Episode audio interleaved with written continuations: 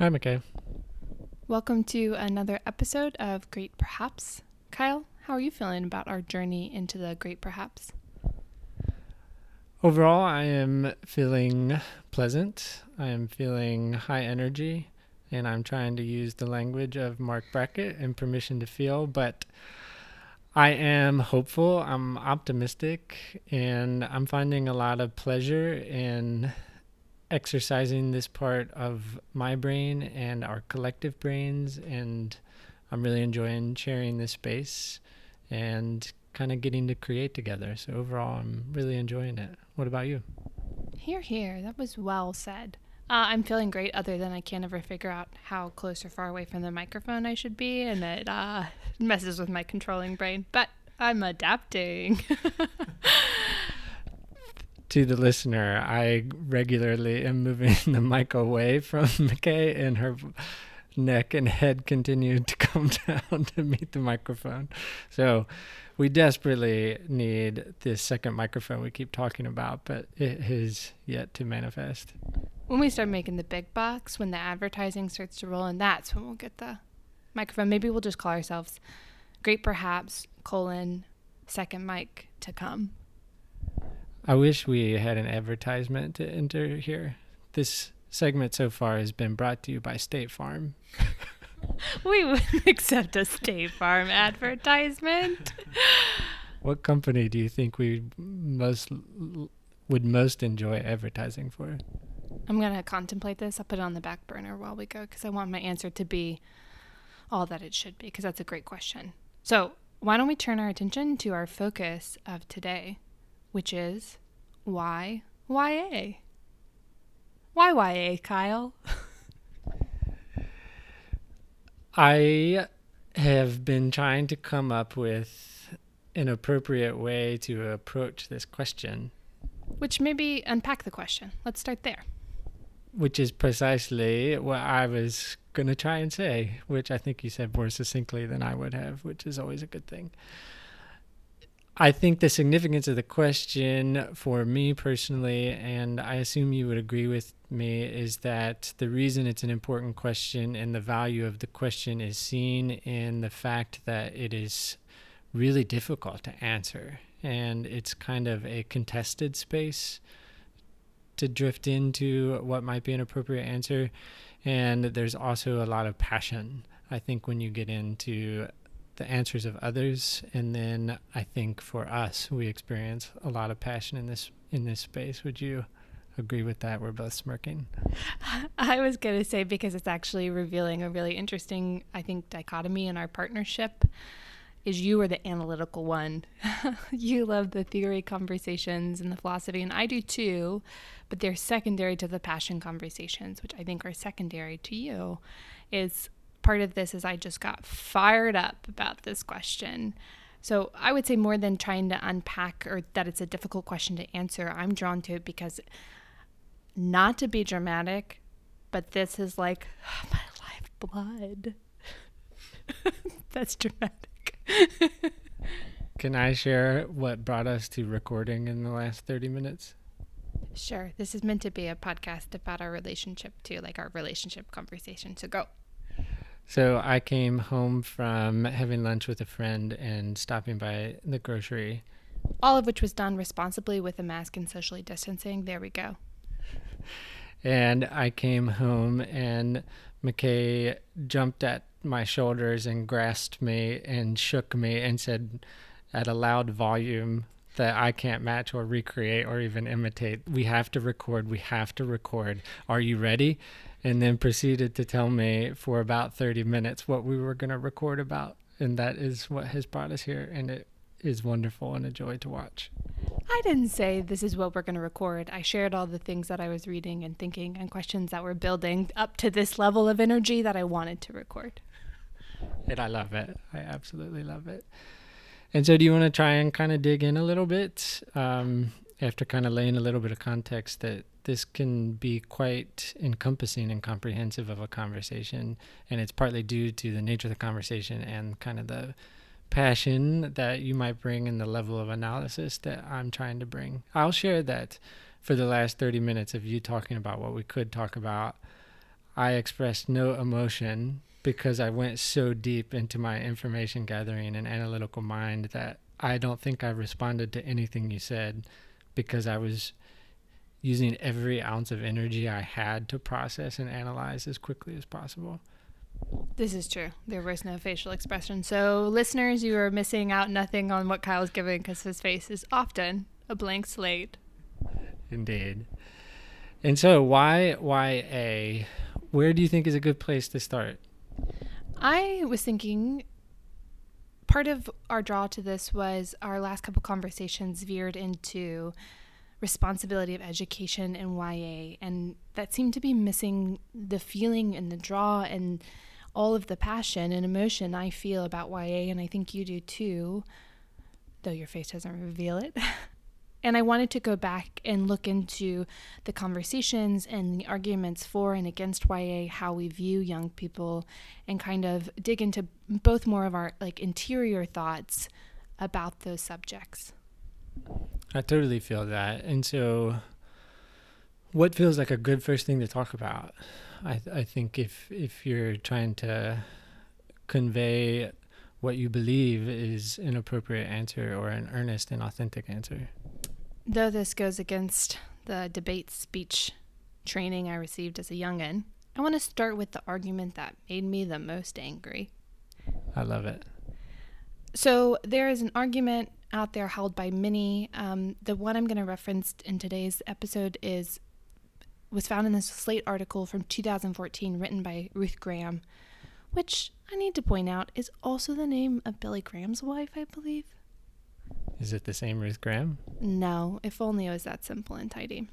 She wrote an article essentially, not essentially, directly saying that adults who read YA should be embarrassed of the fact that they read YA and that burned me to my core. Why? Because she made the argument that YA serves the function of teaching young readers certain lessons that only young readers need, and that they need the motivation to propel past YA interest as they grow up. So rather than just staying in YA world, they need to see adults reading true great literature so that they too can move into the world of true literature. Which, like, what a condescending position. Like, what a grab of authority and power to think that you are the great discerner of what is great literature and what isn't. So, immediately, that sounds to me like latching onto some constructs and some conceptualizations of a few things, and then exercising that which has been latched onto in just of an just as absolutely as which she latched onto those constructs. So for me, that sounds like a pretty simplistic understanding of what youth is or what young adult is. It also sounds like a really simplistic and domineering understanding of what literature is. And so then kind of like deploying both of those things into the space to make an argument means that it's going to be kind of a simplistic argument. So I think I would call that really simplistic and that is uh, it, entirely against what I think we're trying to explore. Is that true? I agree, and it makes me want to dig into maybe because I'm I'm coming with all of these feelings and thoughts I've been having. Um, what do you think about what young people are and what literature is? I think you often want me to talk about historical stuff, and it's because it's where I naturally go. So I think you want me to be able to talk about what I feel I can talk about. No, I also want to know about your interior life. I want to know what you, Kyle Jones, think of as young people in literature. I guess I'll, I'll use a bit of my personal narrative and my personal journey through young adult to kind of answer that question because I don't know if I can completely separate my answer from me, if that makes sense. But young adult was not something that was accessible to me truly growing up. It wasn't something that was fed to me as like this is going to be good for you. This is like who and what you are. Do you mean young adult literature? Yeah, young adult literature. And because of that, I spent the early part of what we would call adulthood, so like college, post college, even up until I had already been teaching for like five or six years, ignorant of the young adult literary world. Which is when you read Harry Potter for the first time. Absolutely. And I think part of the reason that is is because I wasn't introduced to it, but then the question becomes like, well, why not? What was it in my life? And in some ways, that might be personal circumstances. So I'm apprehensive about making blanket statements about why that was. But I think a predominant reason is is um, I was raised within a sim- similar construct that I think Ruth Graham is kind of operating within. Is that this was a young person thing, and even at an early age, that seemed i think i got messaging that that was bad that to act like a young person was something that was immature and would not lead to growth and more adult versions of success and achievement and so i that's kind of where i go with that immediately and this brings me two questions I did have about historical context that maybe you can bring into this, looking into your personal past.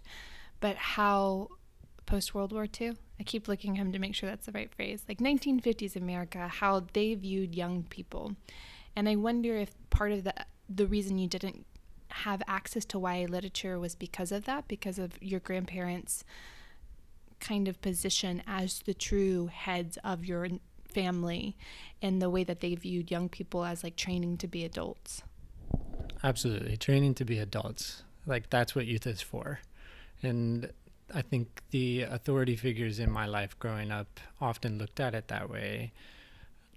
Rightly or wrongly, I, I don't mean that as a judgment. I, I don't think. I just think it was uh, the way to be in uh, suburban upper middle class America. Of that, that's what high school is for. That's what elementary school is for, and that's what your parents and grandparents and your coaches—they're all there to make you a successful adult as opposed to what I think we're getting towards, and this is maybe where I would like to hear from you, of this more messy, emotional, passionate feeling space. And not only that, but to have those things be valued just because, like just because they are there and there is meaning in that. And the adults actually, in turn, have a lot to learn from that young adult experience as experienced by young adults. I don't know if that's exactly what I want to say, but it's getting close, I think. I think it's great. You're journeying, and I love hearing it all kind of as you are processing it.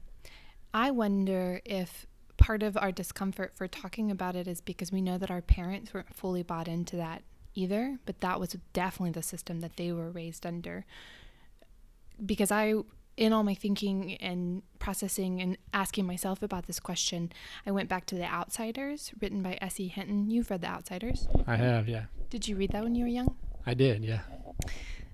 S.E. Hinton's book, The Outsiders, is often kind of marked as the turning point of the creation of a YA market. And it was written in 1967. So right right when our parents, I'm terrible at remembering dates, that's when they would have been growing up, right? Yeah, they would have been in middle school, high school. So this market was just coming to fruition as they were still experiencing young adolescence and teenagehood. So I think that's why we don't want to be critical is because it's it's a different conversation nowadays. I want to ask you, do you think that's the purpose of adolescence and young adulthood training to become an adult? Do you, Kyle Jones, believe that? No. you paused, you thought. Let me hear what happened in that moment. Do I think the purpose of young adulthood is to train to be a successful adult? I say no because I don't know what any of that means. In 1950s America, I think they knew exactly what that meant. Uh, it would have been very easy for my, my grandparents to answer that question in the affirmative because they would have had a very clear image of what a successful American adult would look like. Uh, I do not share that and have been freed up to e- explore and deconstruct uh, that narrative. And so, therefore, the construct of young adult doesn't hold, is my answer, I think. How would you answer that? You're asking me a lot of questions. I like it. Um, I will answer, but I keep I like digging in even more to what you're thinking. Then, what is your motivation for being a teacher? Holy smokes. Um, because I want to say while you're processing and thinking through your answer to that, John Green, beloved John Green, um, he talks about how we underestimate the emotional depth of teenagers and all that's happening in their life and the things that they understand. But he also has a crash course video, I think it's crash course, a YouTube video that a teacher I work with has shown to students before about why he believes in education is because one day these people will be voting alongside us and he wants them to be educated, intellectual citizens who are able to engage with the government and society and the world around them and I think that's interesting because I do think that's that's holding the two parts that are hard to make fit together. So I hear you and I know that you don't believe that young adulthood is I know that you don't believe it's a training to be an adult, but then we ask ourselves, well, why are we teachers?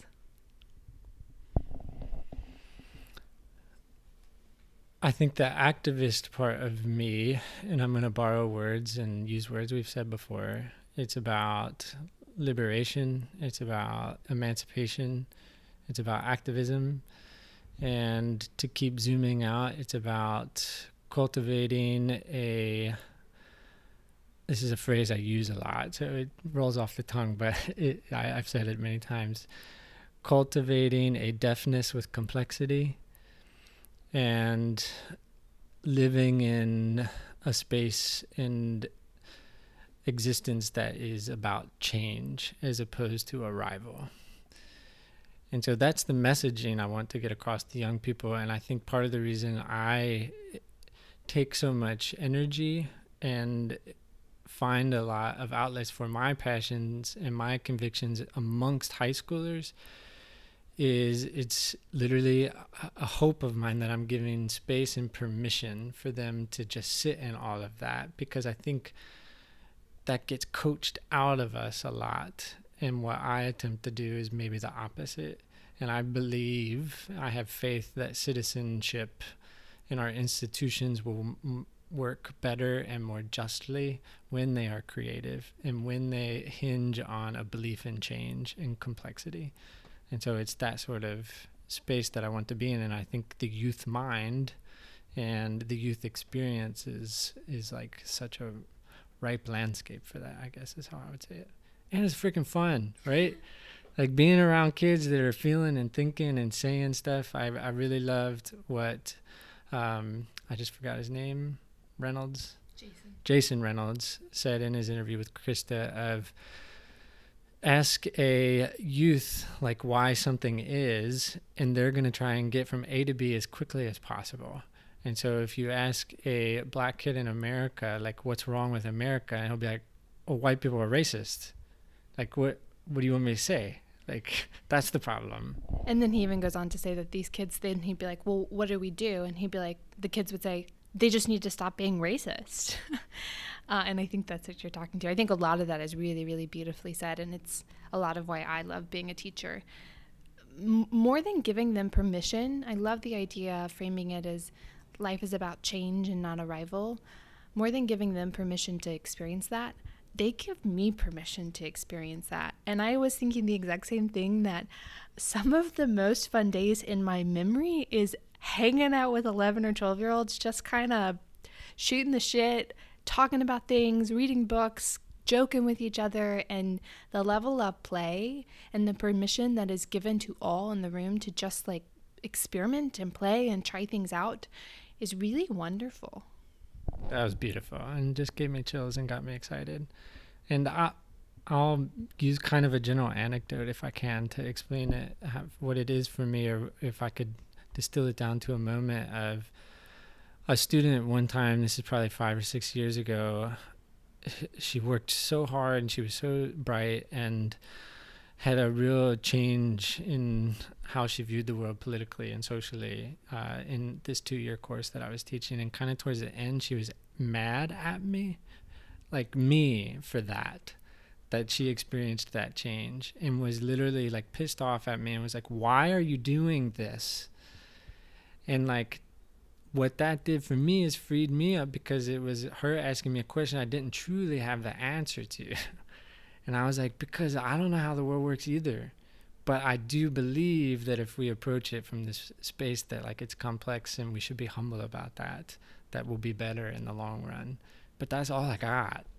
And so it was exactly what you just say of like it's when I get asked a question that I truly don't have the answer to. It's like, oh, that's feels awesome. feels really, really good. So I have talked way more than I thought I was going to. I thought I was going to ask you a bunch of questions about all these things that got you super stoked. So I want to turn it back on you unless you have like one more thing or something. No, I just love it. Truly? I do. I really, really love it because I've learned that the best way to catch you and allow you the space to answer these questions yourself is to catch you off guard. So I'm I'm glad I got to successfully do that. Yeah, you got me all riled up. My heart was racing. So now it's perfect. So now as I talk, you'll jump in and we can continue the conversation. I'm wondering if a good next place to go is, in addition to Ruth Graham, you have several other notes here about other things that have been written about YA. And I wonder if you would want to like kind of talk through those, or is there another route you want to go right now? Yeah, I think that's a good route. I immediately want to ask you the question rather than answer it. But I wonder then why um, why all the hate? Like, why do people have such strong opinions about YA fiction in the negative? That's a great question. The, it gets to why the kind of what we were saying at the beginning, like why do we even have to make an apology for this question or for YA itself? Why does it have to be defended? Do you think people find it scary? How would you answer it? I'm gonna turn it back. What? You go first on this one. Okay, I'll try. I think some people find it scary.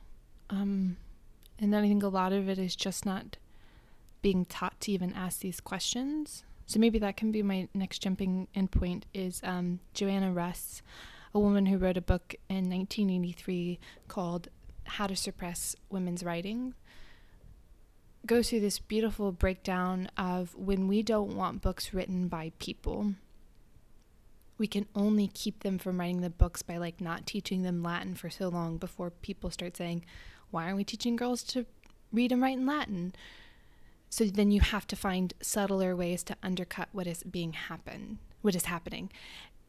And so I one thing that I find scary is how deep that conversation has trickled down to people that I really love and admire and respect in their opinions don't even know to wonder why they've been taught. I mean, I would say you talk about this. They don't even wonder why they've been taught that YA is not worth the time. They just believe it. And not to keep referencing Jason Reynolds, but we keep refer- referencing John Green, so why not Jason Reynolds too? He talks about if we admit that YA works are not half formed things, that they are fully formed, we have to admit that our young people are fully formed things. And I think that is really scary because young people are saying things that scare a lot of people in the world. What are your thoughts on that? I'm thinking of the the simple pejorative use of that's for kids. And I'm thinking historically, where does that come from? Why is that uh, part of our lexicon? Why would we assert that in a certain space? literally like what are the like social political economic military circumstances that got us to a place at this point in time where we use that phrase but also i think it's maybe more important to talk about what you're talking about is like what are we feeling when we say that or what is the function of throwing that out into the world? What does it get the what does the person that says it earn by using that? Does that make sense? Absolutely and i think they earn power. I mean when I was thinking about why do I have such a deep, deep passion and love and commitment to YA literature, my some of my earliest memories are complete rage at the adults who told me, "Oh, you'll grow out of that. Oh, you don't know what you're talking about. You're just a kid." And I still feel it. I still summon it. I still experience it because I look really young. I don't teach at a high school primarily because I still kind of look like a high schooler to a lot of older teachers and older people. And I, I, I it is that affinity, that relationship I have to that experience that drives my defense of young people so wholeheartedly, alongside the whole Mr. Roger idea that I experienced feelings and thoughts and a depth of existence that very few people saw when I was a child and a teenage. And I think that's how all of our young people feel. And we need more and more people to look at them and say, like, your feelings are just as real as my feelings. Your conversations are just worthy as my conversations. Just because you are young does not discredit the thoughts or ideas you are having. So that's my feelings about it it takes me to a place of extending this kind of central tenet, I guess, is that like there's a stigma attached to taking pleasure in that which was made for young people.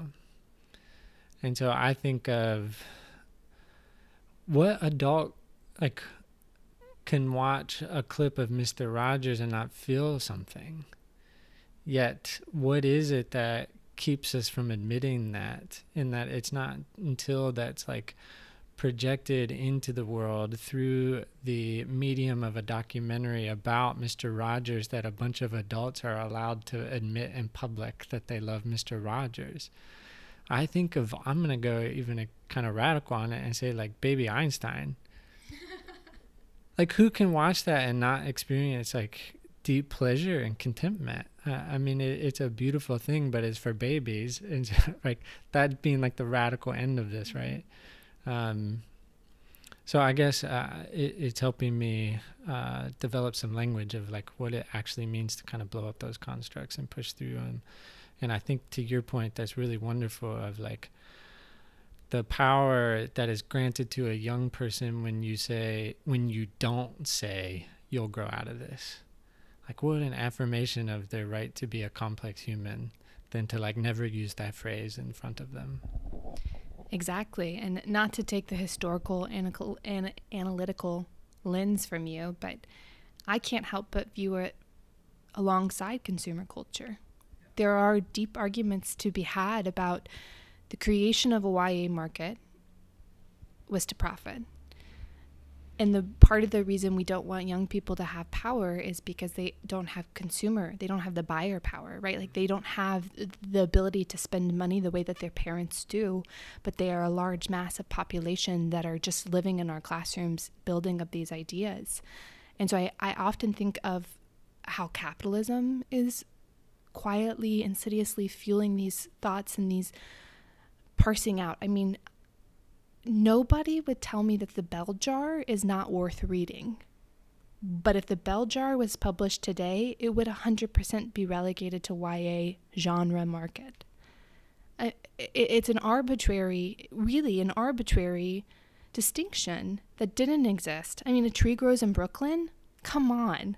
You're going to say that that's YA and it's not true literature and that reading that should be embarrassing? I mean, that makes you think it was GIs reading it during World War II because it was cheap to reprint paperbacks that they could send overseas. Which is also fascinating that YA and middle grade books are way cheaper. What is the? I don't understand that one. Explain that one to me, Market. I can't, and I I'm not apt to defend the market or consumerism. But as a teacher who doesn't have very much money, I appreciate it because most of the books I want to buy are super cheap. So keep it up, market th- this is kind of a side conversation, but I guess it, it just kind of popped into my brain that it's also true then that when we take the evidence that there is a massive consumer market in YA, for instance, uh, J.K. Rowling being a billionaire, that there's a whole conversation over there about that side of it too, maybe. Maybe we shouldn't mention her name right now um, because there's a lot of baggage that comes with that. They're also showing that more and more the YA market has a significant population that's I mean, I've seen stuff that like 28% of the market's between 30 and 44. So that's interesting. Yeah, that's super interesting. Let's dig into that part about, um, or maybe use this as kind of use something you mentioned as a kind of a springboard into something else. But that moment when someone says you'll grow out of this, uh, it says a lot about what that person believes what young people are. And so I'm wondering in some of these other things you've read, is there, are there more nuanced, more generous, more empathetic expressions about what young people are that kind of come across through what what you've gotten excited about today? Um, John Green again talks about teenagers understand that what we conclude from questions like what is the great perhaps? What does it mean to suffer? they conclude that the answer to those questions matters. And john green says we've given away our immediacy our power. Hi email and we have forgotten to remember that the answer to those questions matter i think that is a big part and draw of it to me I think the idea that adolescence is seen as this period of growth and questioning and experimentation that we're supposed to stop. I spend much of my life rebelling against that. Like, that feels absurd. As to what I think why, like, young adulthood really is about, I don't know. Was that the question? Yeah, and I'm wondering what did A.O. Scott say? I love A.O. Scott, and so I want to throw out some A.O. Scott stuff. It was an essay in the New Yorker kind of delineating the death of adulthood, I think, as he described it. He kind of walked through the death of the patriarchy and shows like The Sopranos and Mad Men, which see the the the great man fall down off the pedestal um, or dissemble it. And he talks about how in all of this 1950s America, they saw teenagehood as like limited autonomy, responsibility, right? You were learning and training. And now it's kind of this un- upended freedom and delight and joy. And he, kind of understands that but rejects it as well as so I said at the end he goes through this long paragraph detailing like how we view teenagehood as a playground and he's all for it but get off my lawn are his two closing lines. So he's kind of getting into the more complex idea of what's happening about how we view teenagehood and is it a good thing? Is it a bad thing? Is it helpful? Is it not and the ways that we're changing and questioning our construction of the teenage or part of what I find so intriguing about that is again linked to what Jason Reynolds was talking about and has talked about before. And that being that one of the things he admires most in our young people in America today is that very generally, but also it is true, I believe, to say that they are teaching us a more radical version of empathy and they are more sympathetic, they are more understanding, and they are also more demanding of us as adults to be more precise in our language. And they are making us uncomfortable and they are making us ask questions and handle and deal with things that we haven't had to deal with before. And it's quite remarkable and lamentable at the same time that we're angry about that or we're upset about that or we're still yelling get off our lawn so that's kind of what i hear ao scott kind of saying the same thing and maybe i wish i could hear his voice and like truly get his tone of like saying i hear you and it's making me uncomfortable and i don't know what to do about that so maybe like trying to articulate that moment if we're good to give him the benefit of the doubt that like vulnerable moment of i hear you i see you but also get on my lawn and leave me alone because I want to go keep doing what I pre- was prepared to do as an adult. I don't have the back reading experience of A.O. Scott that you have. I think you've read everything that man has written nearly in entirety. But I mean, I, I don't even know what to say in response to that. Like, what a stupid response. I'm sorry. I don't give him the benefit of the doubt. That's the reason we're facing all the shit that we're facing is because too many old white middle aged, white middle aged, is he white middle aged? That's what I picture. Yeah, he looks like me. Yeah, so he's like gone through his whole life saying, get off my lawn. And that's the reason we still live in a racist, sexist country that is slowly tearing down everyone. But most importantly, the bodies that have had decades and centuries of oppression and abuse and pain. So, no, I don't give him the benefit of the doubt. A.O. Scott, I don't. Fair point. What do you make of my attempt to articulate what Jason Reynolds was saying? Yeah, I agree with all of that. I, I think Jason Reynolds is a perfect. I mean, I want to call up Ruth Graham and be like, okay, go read or listen or watch an interview with Jason Reynolds, and you're going to tell me that this brilliant, insightful, thoughtful man is creating art that is lesser than Woman in a Window, which is a thriller I read and loved and great fun, whatever, but I mean, really? You're going to tell me I should be embarrassed by consuming this person's art when he is doing something that is as high reaching as anything else. And so that's where it, it's frustrating to me because, like, oh, it's how I felt reading both Ruth Graham and A.O. Scott. Like, okay, old white people. Okay, boomer. Never thought I'd say that, but I'm saying it. Of like, are you serious? Look at the wor- the way the world's changing. Look at these conversations were happening, and rather than joining them, you're writing them off as not important or something to be embarrassed of or something not worth your time. Like, I'm going to tell you to grow up and grow up to be these people who can appreciate and engage with what's happening. Because by growing up, I don't mean stopping the growth that happens in teenagehood. I mean growing up to accept the fact that we are always in that. I hate developmental models that tell me I've moved on from identity questions. I hope I never move on from identity questions, Kyle. if that means I'm reading books for 12 year olds for the rest of my life, well, that's who I am. and it's just, it's crazy. I'm sorry I'm getting so emotional, but this I, I'm just really, really passionate about it.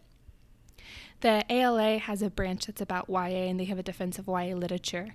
And I found it really moving because they describe teenagehood as this period of tension. And I read that and I was like, I don't, when does that stop? It doesn't stop. We're all in periods of tension. We're all in times of growth. At least I hope. If you're not, we really need to remember to mute your computer next time, Kyle. But if we're not in times of growth, then uh, what are we doing? So that's why I read YA literature, is because I want to always be in a period of tension and growth and questioning. And I've seen stuff about YAs about pleasure or escapism or hope, and I don't think it's about any of those things. I think it's about holding complexity, asking questions, and growing, knowing how to see through, make your way through it all. And there's never an arrival, right? It's always about change. And I find that really compelling. I'm gonna keep going to Jason Reynolds because why not, right? But it's it's maybe helping me start to formulate a little bit more of a specific response to the question of what why YA and uh, a, a side question or kind of a associated question of like okay so what what what is YA for? What's it functioning? What's it doing? And he described in his interview with Krista about the role of the adult in particular right now at this point in time from his perspective being one where the adult can say because I am older and have had more years on this planet I have seen fires in different aspects in different places in this world and I have gleaned some wisdom from those fires you're going to go out in the world and you're going to start fires and you're going to see fires as well. And I can help you see where those are going to be. But most importantly, I can help you process after you've come in contact with that fire, after you've gotten burned. And the role of the adult isn't to keep a child from being burned in that way or a young adult burned in that way, but to sit there right next to him and say, like, hold on, we're going to stop right now and take a breath. Because last time I went down a road like this, I didn't stop and breathe at this exact moment, and this is what happened. And share that knowledge, and then go right back standing next to him and stand alongside of him and let what happens happen. uh, and then once it's over, saying like I've been burned before too, and it sucks and it hurts, and it's gonna make you angry, and you're gonna be full of rage, and that's all okay. But we're gonna do the work so that you can get back out on the street and get burned again. So, like the YA book then acts as the adult in a way, or functions as the adult, and kind of like is that go between that can give those young adults space to breathe and to experience in preparation for being burned. Am I making sense? Absolutely. And I agree with all of that, maybe minus the age aspect of as you were saying that and I was listening, I was thinking about why is this a different question than why books? Why mm-hmm. stories? Yeah. Um, and so I think I agree 100%, but I think maybe just putting it in the place more of teachers and students of like books are our teachers. They're the ones who with us as we approach the fire, as we're in the fire, as we come out of the fire, and they say, look at these ways, look at these narratives you can carry as you approach and deal with your own fires. So I love that. I think it's beautiful. And I 100% agree. So what's next? Where where are you in this conversation? Do you feel like you're formulating uh, a sort of platform to stand on where you can proclaim why YA? I got this, or I feel this right now. If you were to try and put it succinctly, or is it something that no, I, I, I reject the pressure to put it succinctly. Quit trying to make me bring things full circle, Kyle. I reject the pressure to put it succinctly. It does make me wonder about diving into questions of fraught relationships in YA books because it's something I still struggle with and ask myself about. If I'm looking for the barbs in YA fiction that I still sometimes struggle with, this is not one of them, right? I read a lot of books, but I read a lot of YA. It's primarily been my reading choices lately. So I clearly know why YA for myself and my life as a teacher and a friend is often convincing others of why YA. I'm more interested in the question of why do complicated and fraught teenage relationships why do I feel so deeply? in some of the essays I was reading, it's like adult women talk about they read Eleanor and Park, this like famous YA book, and she like rolls her eyes because it's so cringy. And I was like, oh my god, no, I like cried and wanted that romance. Um, so maybe that I don't know. Do you feel like we need to stay with this question more? I think it's kind of circling the whole great, perhaps. So, no, I mean, no and yes. I think we are always in this question. Yeah, I, I mean, I, I feel like for me to arrive at a place to where I feel as though I would have a handle on this question, I would need like 20 pages single spaced of outward processing, and no one wants to read or hear me process like that? No. I would instead say it's my life work. Yeah. Why YA is what I'm doing. Amen. Do you have more that you want to get to right now? I feel happy as a plum. Truly? Yeah, I thought this was great. I was worried I was going to let you down. Oh, you didn't. You were wonderful, as always. Good. Um,